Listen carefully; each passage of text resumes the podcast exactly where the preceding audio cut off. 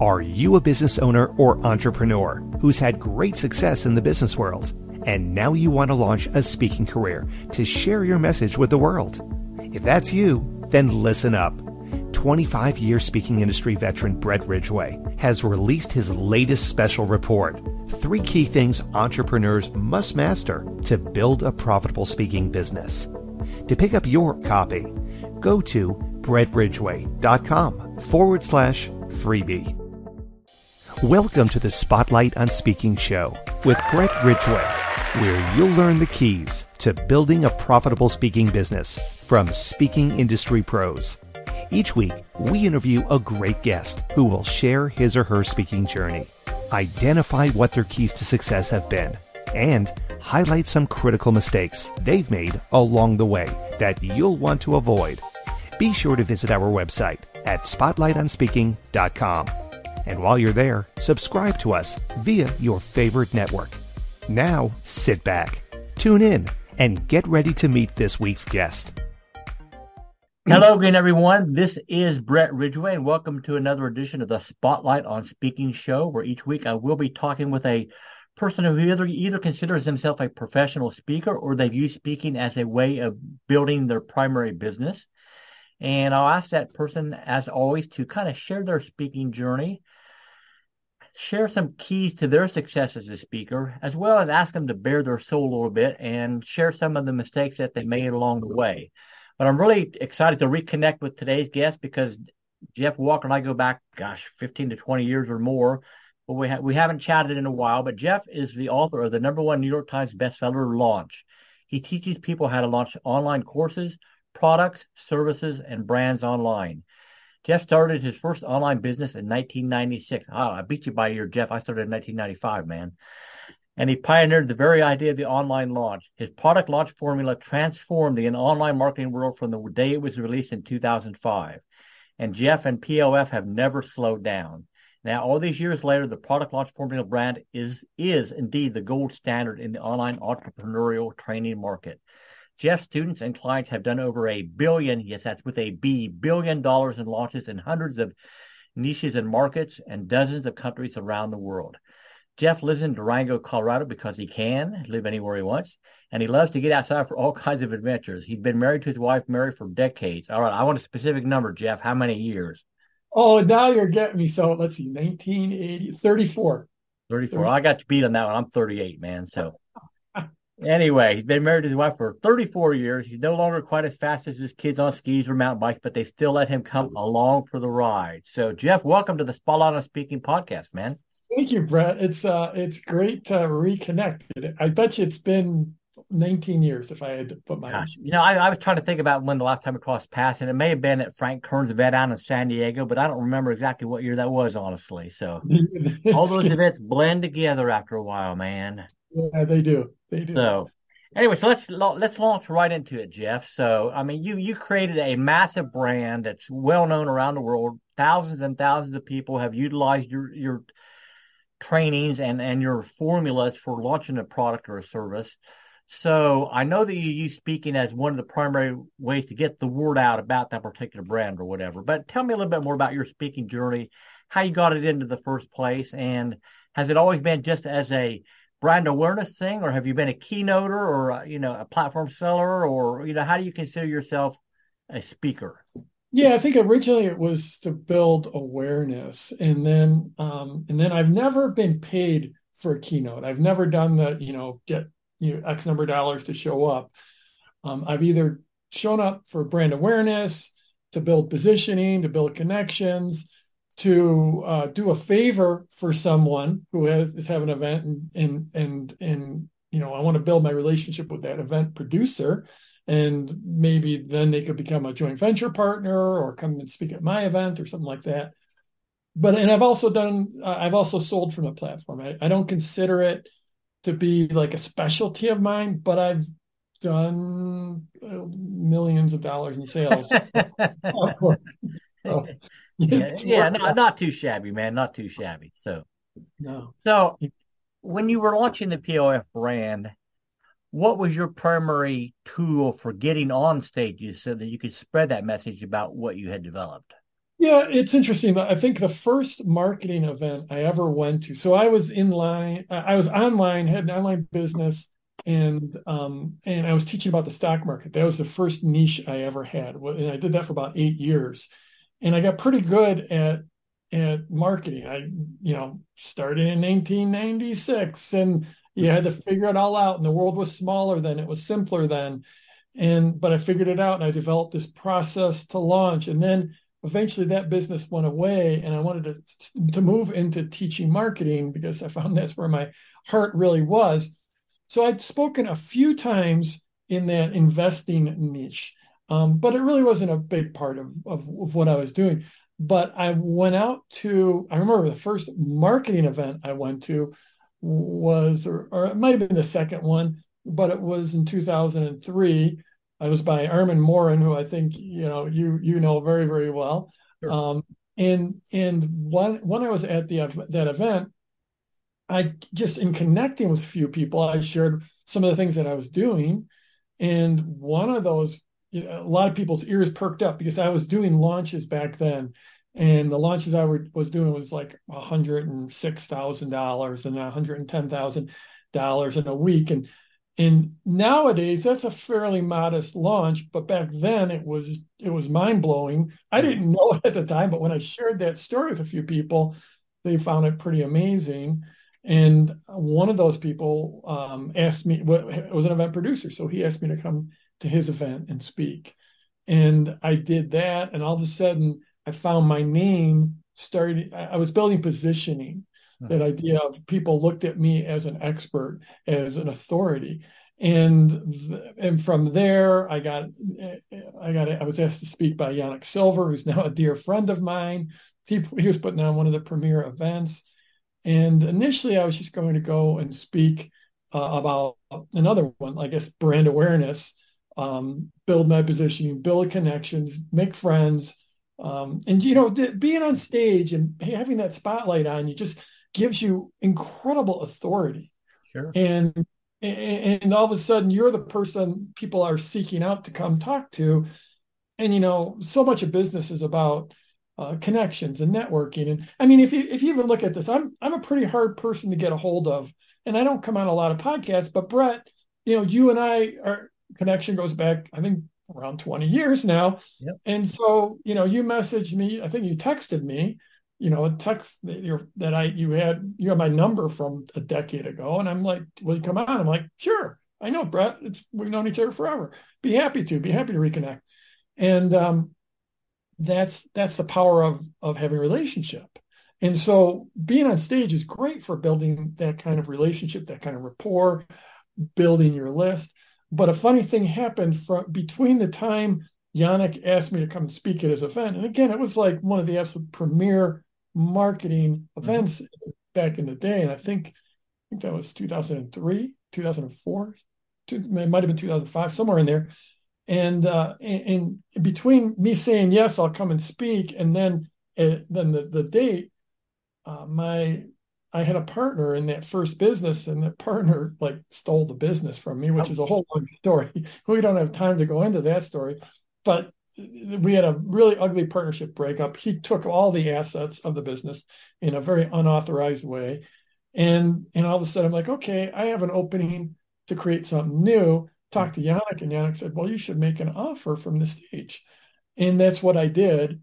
And that was, and I'm not was not a trained salesperson. Was not a, that was the first really first time I ever made an offer from stage, but I had like six people end up buying from me, and what they bought, I think it was I think I charged three thousand dollars, so it was like eighteen thousand dollars, and all of a sudden I was like, "Oh, I got this new business."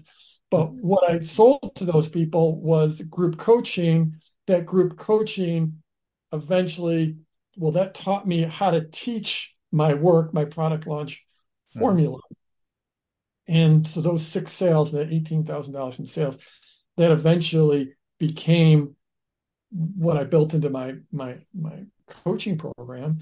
And I, you know, we're at like a hundred million dollars in sales now all these years later, well, well over a $100 million in sales all these years later. And it all started with making that offer from that stage.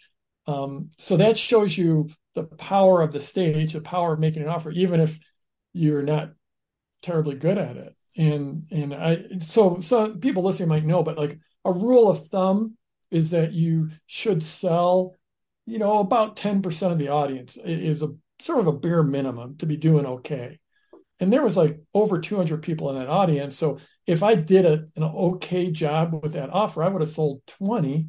I only sold six. So that tells you at that point in my life, I was not a proficient salesperson. Yeah. A lot of people would love to have an eighteen thousand dollar failure, Jeff. Yeah, that's true. That's true. I mean, we yeah, absolutely, hundred percent. And I was I was doing backflips because my partner stole my business, and like I hadn't made any money, and you know it was like three or four months at that point. So it was great to make that. But I'm just want to underline that even though that was that was a great payday, it wasn't a great performance by me mm-hmm. uh, being a salesperson, but it still put me in this in a in a new business. And well, I so, heard you. I mean, I heard you years later at Frank Kern's event in San Diego, and I don't remember exactly what year that was, but I mean, obviously you polish those skills and all that. So, as you've headed down this speaking path, so to speak, what do you think your your three biggest keys to success have been? Um, for well, first of all, you're picking. I mean, it, uh, do you mean specifically like with selling from stage, or just with speaking in general? Whatever, whatever you want to touch on, man. Well, I'll tell you, like one of the things, and again, I don't consider myself an expert salesperson, but one of the most important things is is um, is being in front of the right audience. Mm-hmm. So I had one time where I was in front of the right audience, and this was an event I did almost every year. So I got invited back to speak at this event every year. And my message and the way I speak and what I was offering was a perfect match. Mm-hmm. And I would typically do um, between 200 and $350,000 in sales from that talk, which is you know, a 75 minute talk. It'd be ridiculous. Um, so I, you know, that I just it was a perfect match. So um, one time I went and, and that, crazily enough, I didn't speak that much. Just that I do that event once or twice a year, and then one time I went from that event to another event that just wasn't. It was a, another another group of entrepreneurs, another group of people that would benefit from my work. That in many ways would be a, a complete match but the one I was doing, you know, two to three hundred thousand dollars with, they were what we might call, I don't know, they were they were impact driven. They were about making a change in the world. Mm-hmm. And this other group, um, not that it's anything wrong with it, but they were just about money, making money, making money, making money. And what I, my message to the world is, yeah, you want to make money and you also get to make an impact. And so I gave almost the same talk to the second event, yeah. And I, I sold like, I don't know, $4,000 or $6,000 to a room that wasn't as big, but it was almost as big. So yeah. being in front of the right room is super important. Super, super important. Yeah. Now, I'm yeah. sorry, Jeff. I, you know, I find so many speakers are really weak on doing their research ahead of time before an event to determine if it is the right event for them. And I mean, that can be a hard thing to figure out sometimes, but I mean, 100. yeah, the, the, being in front of the right audience is, is hypercritical. So, so what's your number two, man? Well, my number two would be, and let's just talk specifically about about um, selling. Which again, it's weird that I, you know, it's not like the the thing I think I'm the world's greatest expert on. Um, but from selling from stages, one of the things almost everyone messes up is they they mess up the timing of their talk. So um, you know, you, you got to practice your talk and you have to practice with a timer. And, you know, these days, generally when you're on stage, you'll have a nice monitor, one of those DSMs, a direct stage monitor, yep. so that you can see right, you know, when you're looking at the audience, you just look down and you see the monitor and you can maybe see your notes and different things, but you can usually there's a countdown clock there, which is a godsend to speakers because back in the day, like when we met, Brett, there was, you know, maybe someone at the at the back of stage would hold up a sign that says 10 minutes. Yeah. And you, you might from stage you might see that, but you probably didn't because you're all in, enraptured with being on stage. And and so it was a lot harder. Now it's easier to have that monitor in front of you, but still almost everyone when there's early days of speaking, they you go over. Almost everyone goes over in yeah. their time.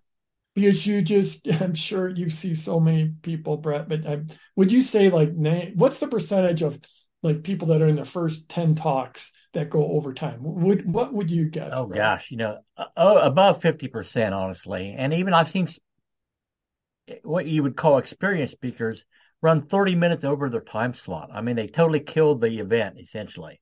Yeah. So don't go over your time you know know how to cut your stories short. No so th- i guess this isn't just for selling this is for for any kind of a talk. You want to bring it in on time. And you know if you're over a minute or two minutes okay. But but bring it in on time because you're in an industry and if you want to be a good uh, player who is seen as as as a healthy good person to invite to speak one of the things you have to do is be respectful of the event producers sure. and bring it in on time. Like one of the worst things you can do, I've, I've seen this on stage a number of times where someone was like, from stage, they'd be, you know, they'd be, oh, looks like I'm over time. And and say, is it okay if I go a little longer to the, like like address like the event producer? Oh yeah, it many times.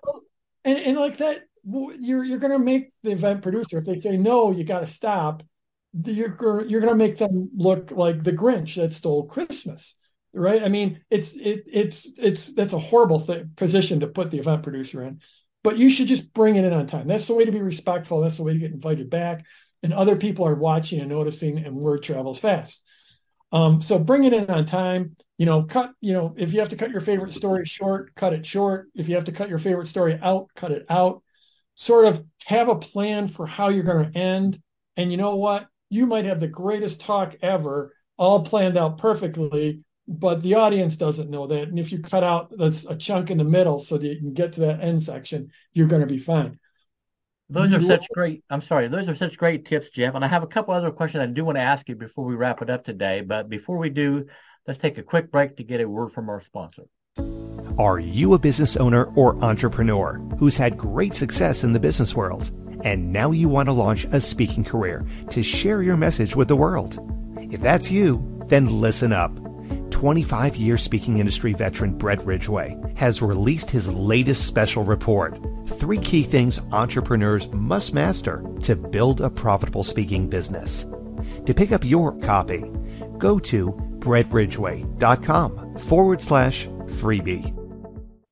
And we are back with the Spotlight on a Speaking show with my guest, Jeff Walker. And Jeff, here's a here's a section where I I'd like to ask you to kind of bare your soul a little bit, so to speak, and maybe share a mistake or two you made along the way that you would highly ed- encourage aspiring speakers to avoid making.